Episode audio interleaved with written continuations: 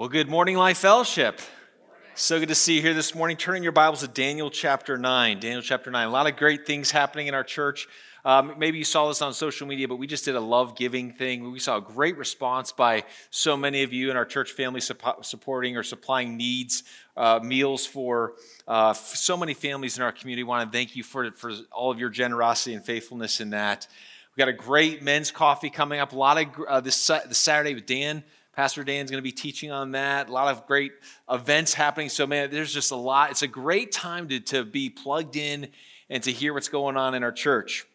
Now, we are in Daniel chapter 9. This is the what most theologians call is the hardest text in the entire Bible to interpret. Okay?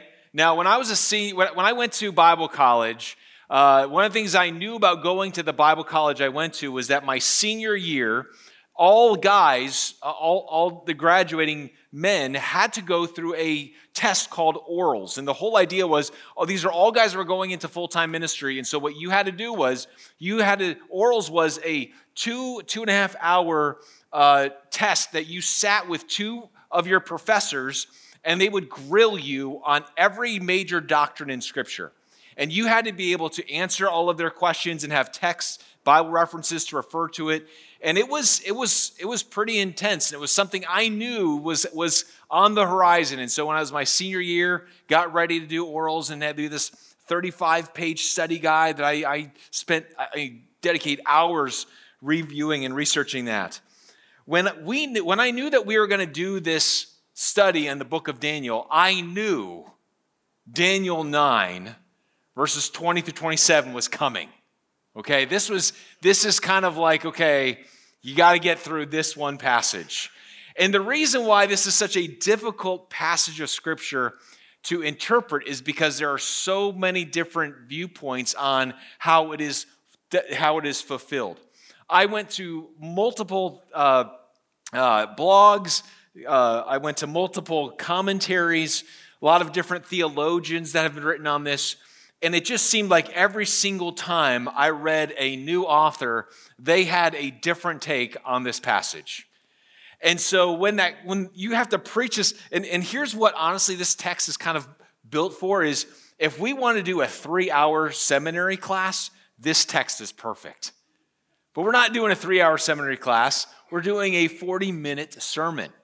And so so, so we're going to try to kind of dig down deep into some different viewpoints of how people interpret this passage and then some application that i that i'm taking away from this passage all right? Because here's what i what you're not going to get from me is for me to be like this is definitely what it means. I'm going to say this is what i think the options are. Here's where i lean but these are things that you're going to have to study and determine on your own all right? So there's a couple questions when we read this passage, okay, that, that come to mind, all right? When, when, when, when Julie read the passage this morning, I mean, how many of you, after hearing her read, were like, oh, yeah, I got that figured out? All this imagery, all these, all these things that are going on. But here's the big questions that I, I'm, I'm, I think we need to answer. Number one, are the 70 weeks that are prophesied, are they literal weeks or they sevens or years?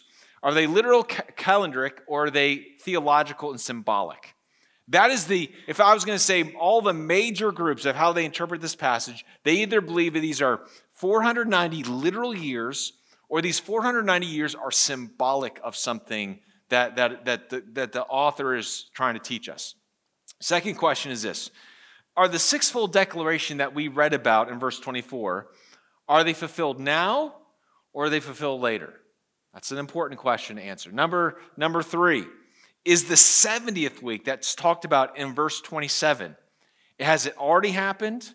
Is it happening right now? Or is it future? Right? There's various viewpoints on that. Uh, the fourth question is who is the he in verse 27? Is it a future antichrist? Is it someone that's been past that's already fulfilled these things? And then the last question is why does this matter? Why, why does this matter to us today? And, and I'm gonna, I believe that there's a reason why this is important for us in 21st century America. Why is it important to study prophecy? Why is it important to understand these kinds of things?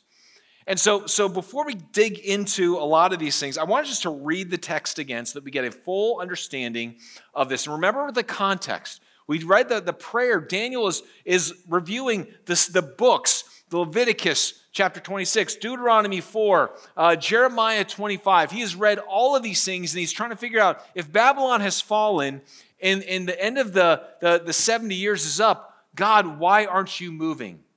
What's going on? I need answers. I, I'm, I'm desperate for answers from you.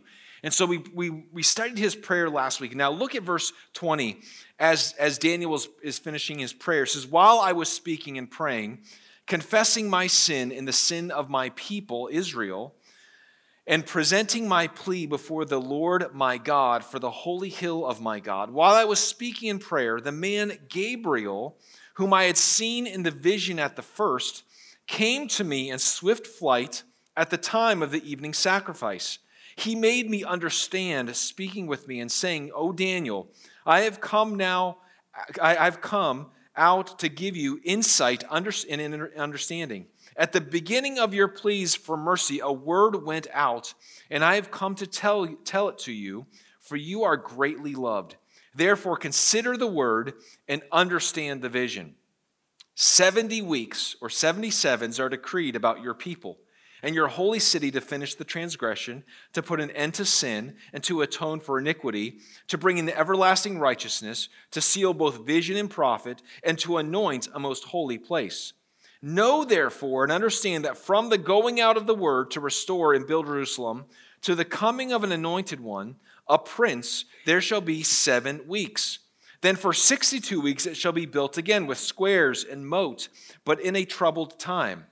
And after the 62 weeks, an anointed one shall be cut off and shall have nothing. And the people of the prince who is to come shall destroy the city and its sanctuary.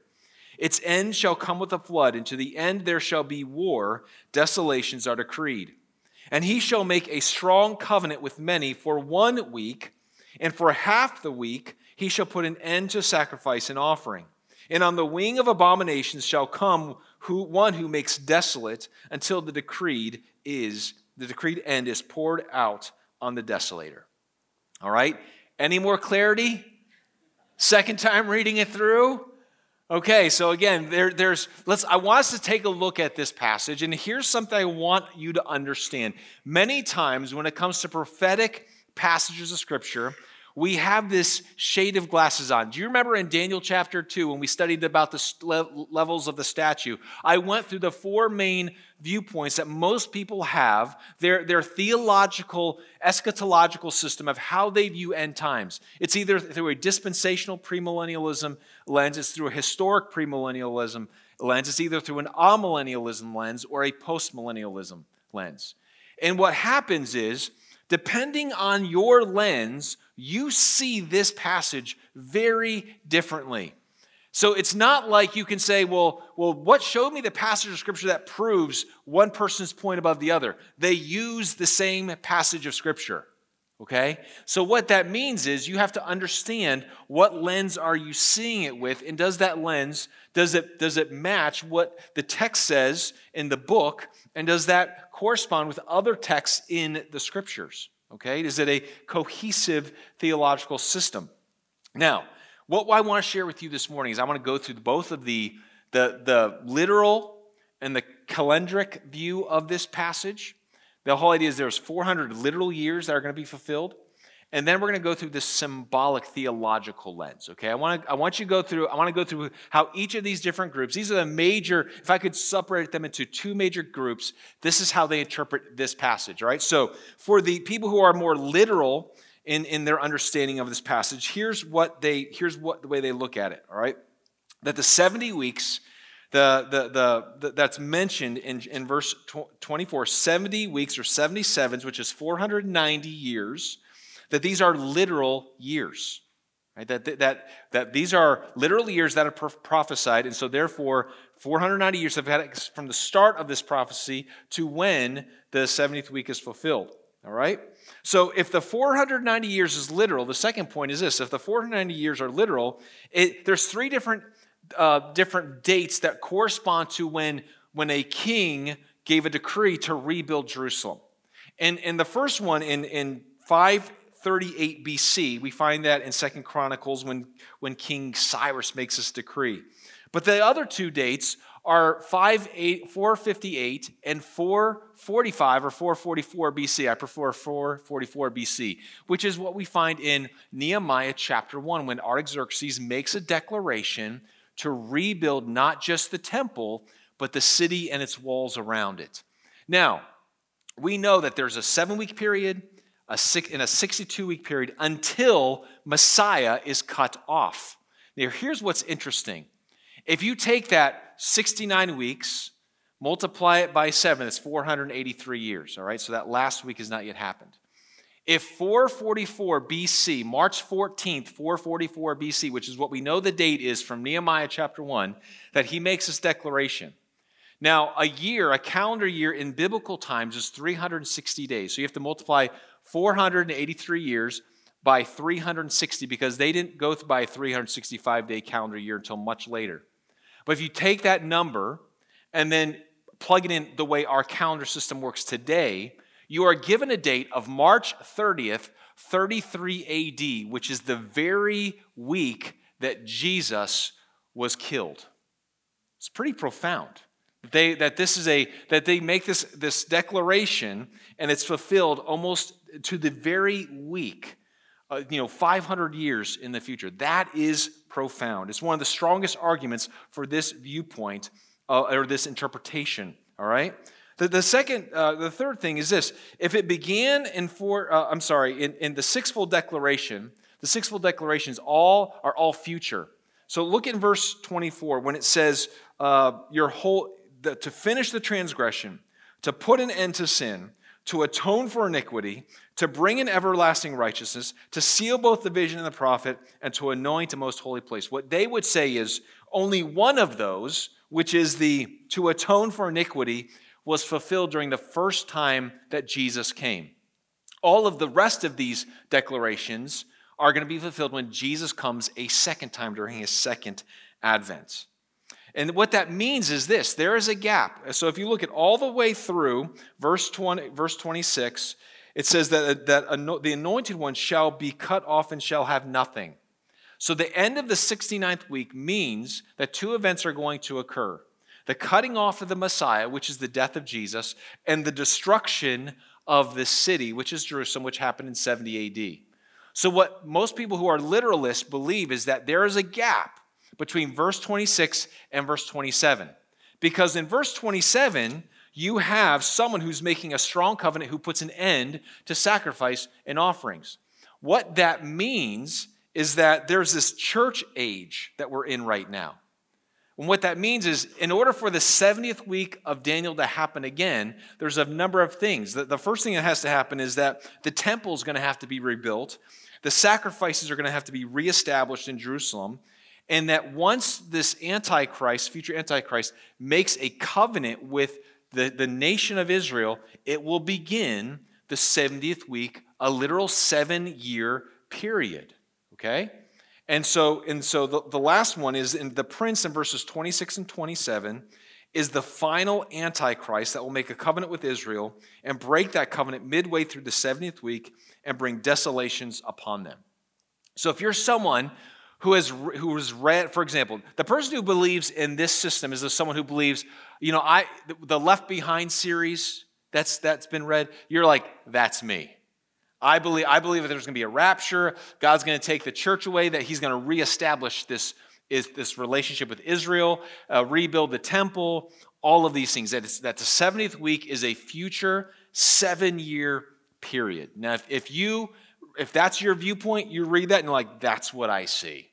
Okay? Now I'm going to go to the to the theological and the symbolic interpretation of this text, which is again, it's a it's probably a more prominent viewpoint and, and for the for the entire history of Christianity, the viewpoint, the literal viewpoint I just went over with you was not even around until about 1850 AD. No one ever believed in that system until about 150 years ago.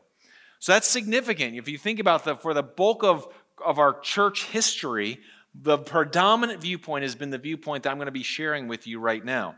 And that is this they view that if you go all the way back, let's go back to verse 24, the 70 weeks that are decreed, this 70 weeks or 490 years are a symbolic time pointing to the fulfillment of God's covenant.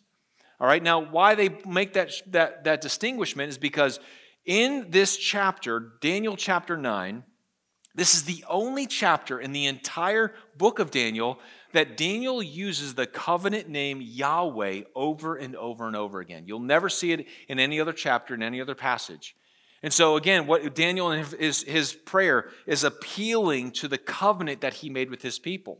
And so, this 490 years is a symbolic time pointing to the fulfillment of God's covenant. For example, God giving a theological message with this number. 49 years. If you go back to Leviticus 25, which is right next to Leviticus 26, which is what Daniel was studying. When, the angel Gabriel is responding to him, he's saying that there's 49 years, which is a jubilee.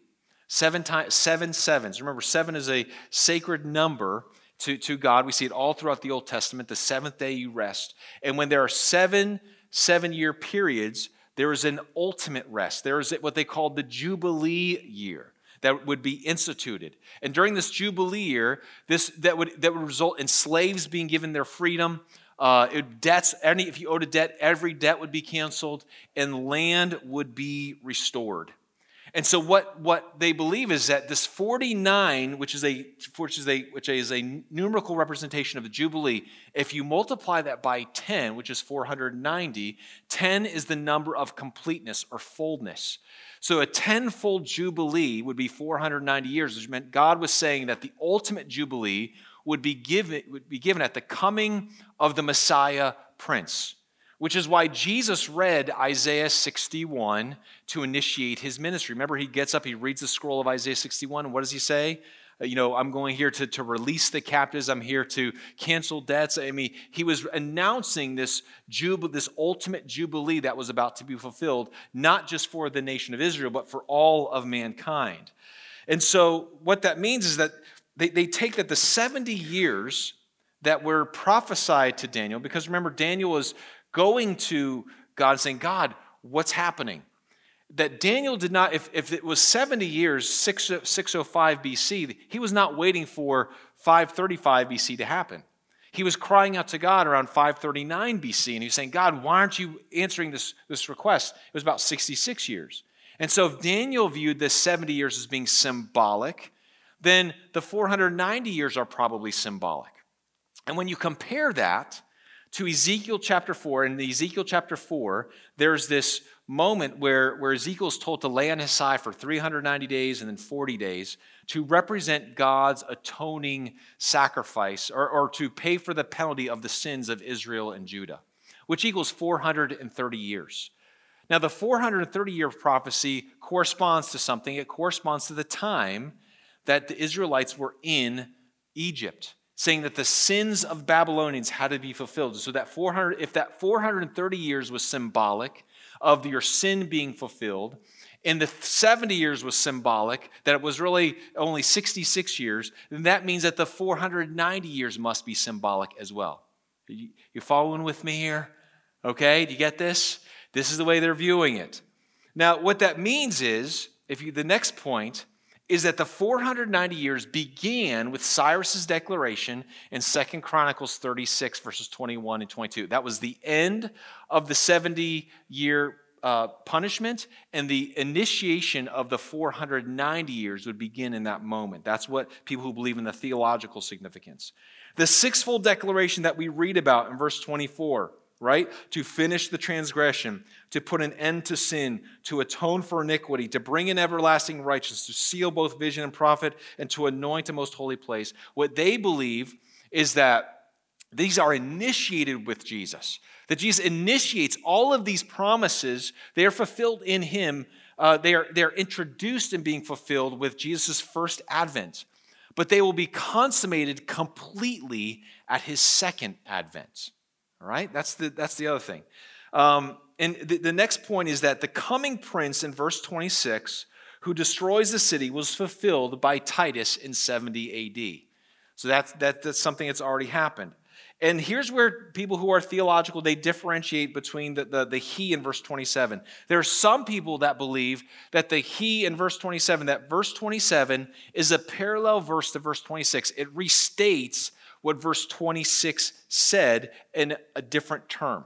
So therefore, the entire 70 weeks of Daniel was completely past.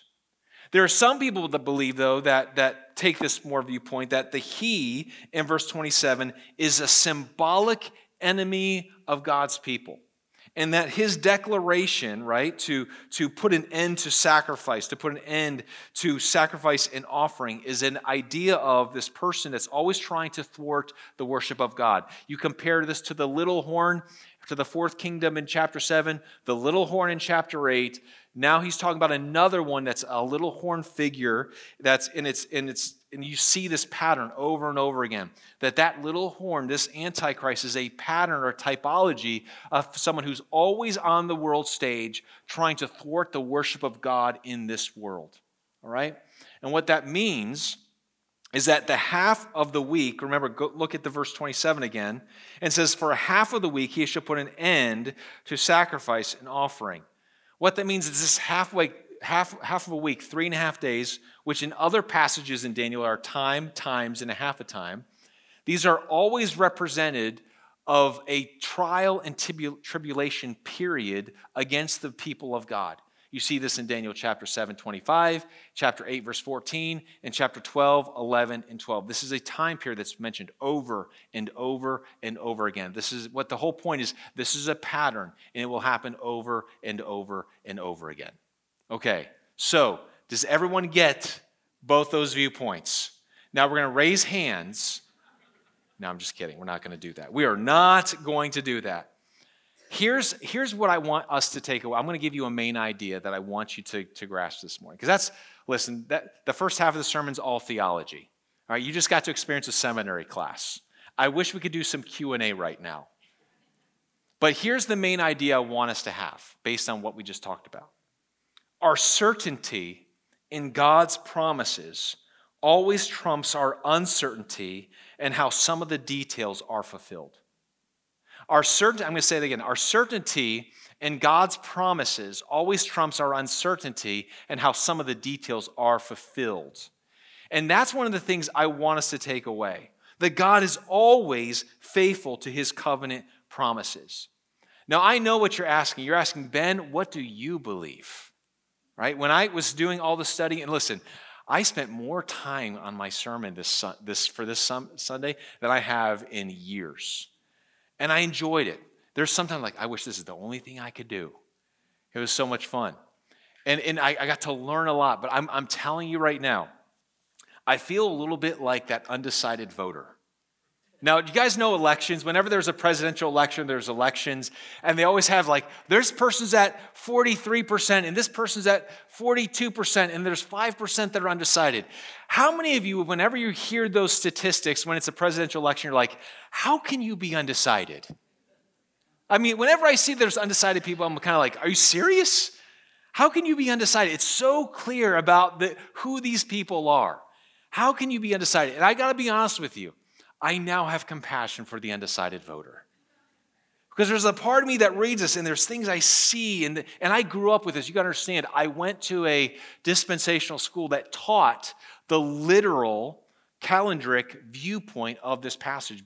I was taught, I went to Bible college and seminary and was taught the rapture and seven year tribulation period. I was taught that. But there's something that's something that happened to me about 12 years ago that I did that really turned my world upside down. And that was this. And I've shared this story maybe with some of you in the past, but in 2010, when I was a pastor at my old church, I, I, felt like we had we were a young church, we were a baby church, and there were so many people that are coming that didn't know the Bible and they were unbelievers. And so I said, you know what we need to do? We need to really study the Bible. And so so I challenged our church to, to go through the Bible in a year. And so what I did was I preached over 20 to 25 chapters every single week for an entire year. And I preached through the entire Bible to our church in an entire year, which meant I was studying 20 to 25 chapters a week to preach. And there was this giant overview every single week. And it was during that time that a lot of the, a lot of the things, a lot of the man made theological systems that I had been taught began to get really challenged in my life. And I started wondering, like, man, I don't know if I believe in it. You know, and I was trying to hold on to the system as opposed to letting the Word of God speak for itself. And my challenge to all of you is to make sure that you do not let a man made theological system trump the Word of God and what it says to you. That's what matters most. And so, what I realize is there are certain things that God wants us to be really certain in. And the certainty that I can have in this passage after reading Daniel chapter 9, the certainty I can have is this. Number one, Jesus is the fulfillment of this promise. Amen? We're not looking for another Messiah. We're not looking for another coming prince. That Jesus is the fulfillment of this covenant promise to Daniel. God is faithful to his covenant promises to his people. And we can have confidence in that today. The other thing that, that I believe is that whatever Jesus began in his first advent, he will complete when he comes back again. That I can have confidence that, listen, there are certain things that Jesus began that eventually when he comes back, it's gonna, he's to finish the work he started. And man, that brings comfort and rest to my heart and my soul.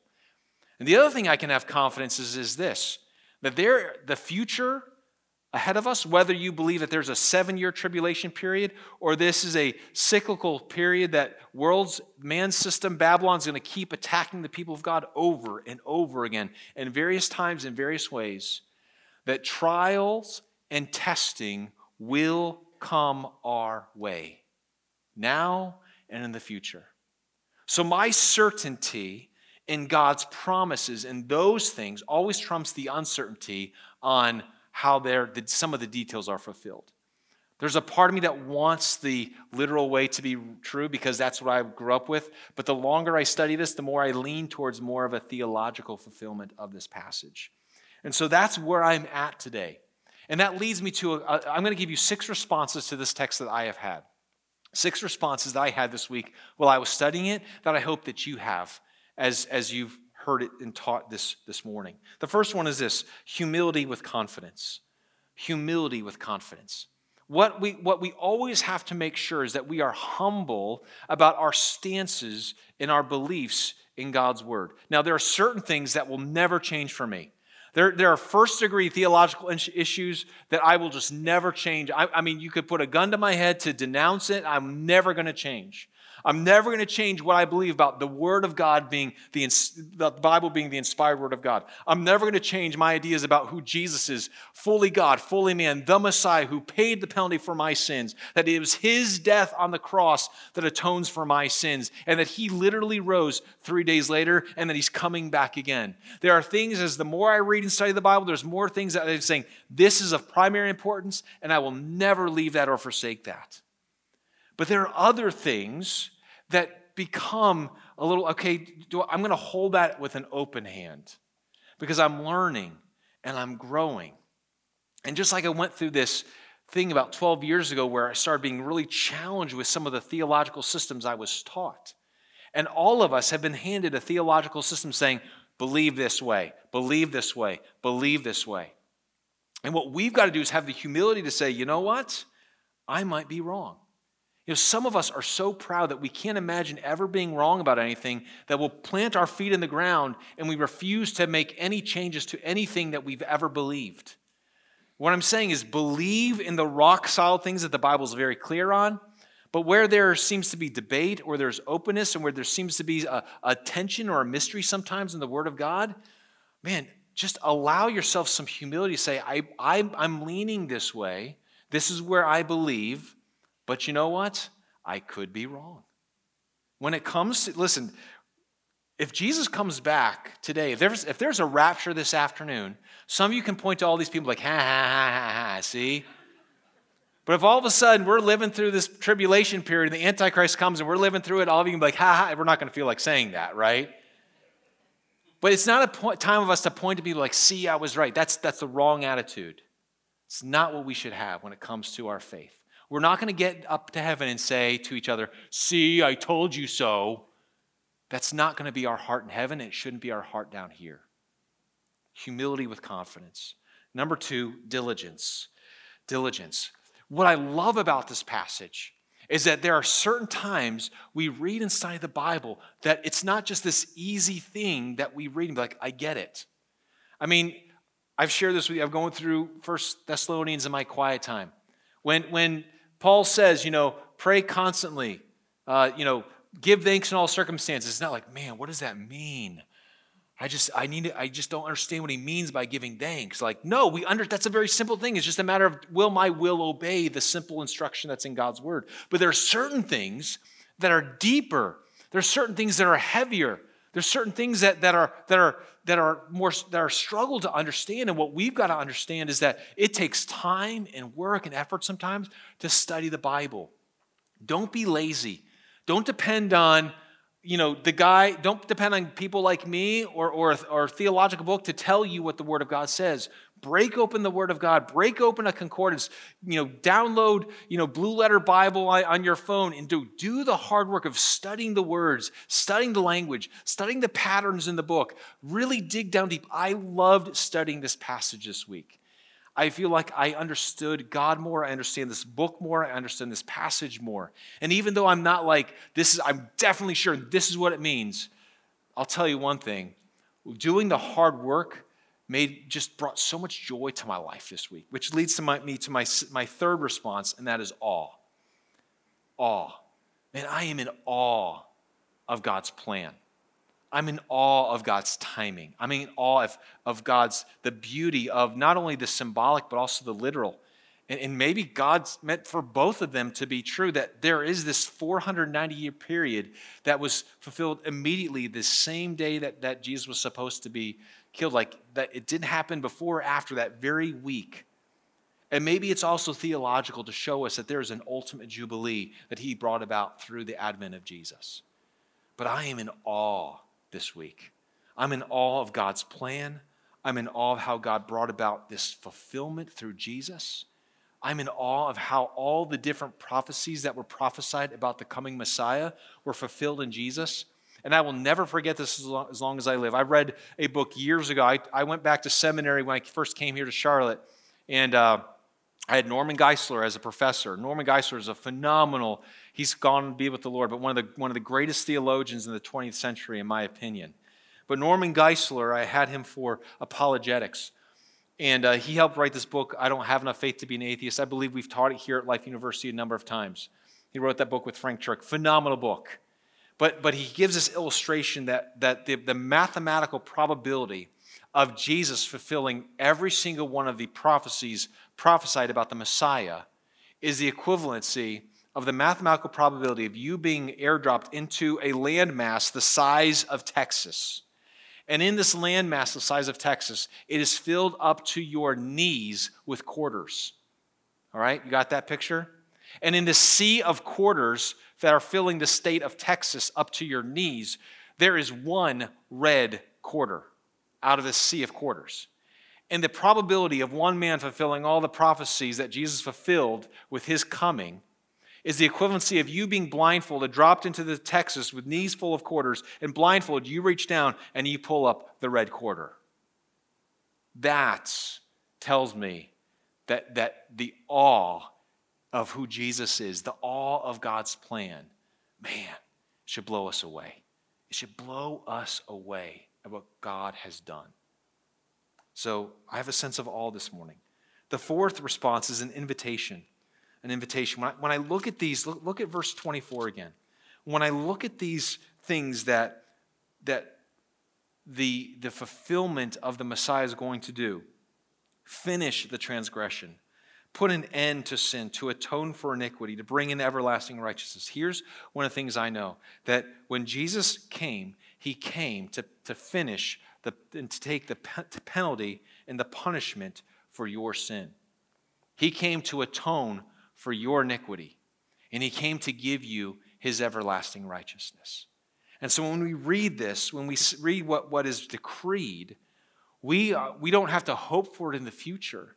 We can read this and say, Jesus has accomplished this and is offering this to me now. That I don't have to wait for anything. And so there's an invitation when we read this to understand that what Jesus instituted when he came the first time is something that we should not ignore. And if you're sitting here this morning and saying, you know, you're just kind of playing games with God and God is just something, you know, Jesus is this person that, yeah, he's nice, he was a good prophet, good teacher, but I have never really taken seriously what he is offering me today or what he's offering mankind, then man, I'm missing it. And there's an invitation this morning, like there's an invitation every single time you hear about Jesus, to come to him and to, to receive from him the fullness of these, proph- these prophecies and the fullness of these promises. Don't miss the invitation to follow Jesus. Then, number five, I've got a sense of gratitude. I've got a sense of gratitude this week. If you look at verse 23, right? You have Gabriel coming. And again, you see Gabriel coming in chapter 8, you see him coming in chapter 9, you see him coming in chapter 10. So there's you see this connectivity between these texts. And Gabriel's coming, and look what he says to him in verse 23. At the beginning of your pleas for, um, for mercy, a word went out, and I have come to tell it to you, for you are greatly loved. You know, here's one of the things that I think is so important. The very fact that you are in this room today, the very fact that you might have understood the message of Jesus and the person of Jesus and have received the, the good news that you have received this message to bring an end to sin, this atonement for your transgressions, that you have received his everlasting righteousness. That has offered to you and that is given to you, and the understanding of him and his word is given to you because you are loved. You are greatly loved, just like Daniel was. And Gabriel was given to Daniel to say, I want you to understand what I'm doing. I want you to understand what God's doing in this world. And the reason why God shines a light on the future for us as believers, because if there's anyone walking on the face of this planet that understands the future of humanity, that understands what is ahead of us. Though we might know, not know all the tiny details, we know the major details. And the reason that we can know those things and have confidence in those things is because God loves you. And because He loves you, and because He wants you to have understanding, we can be grateful today. We can be grateful that God loves us so much and He cares for us. And then the last thing the last response that I have is anticipation. Anticipation.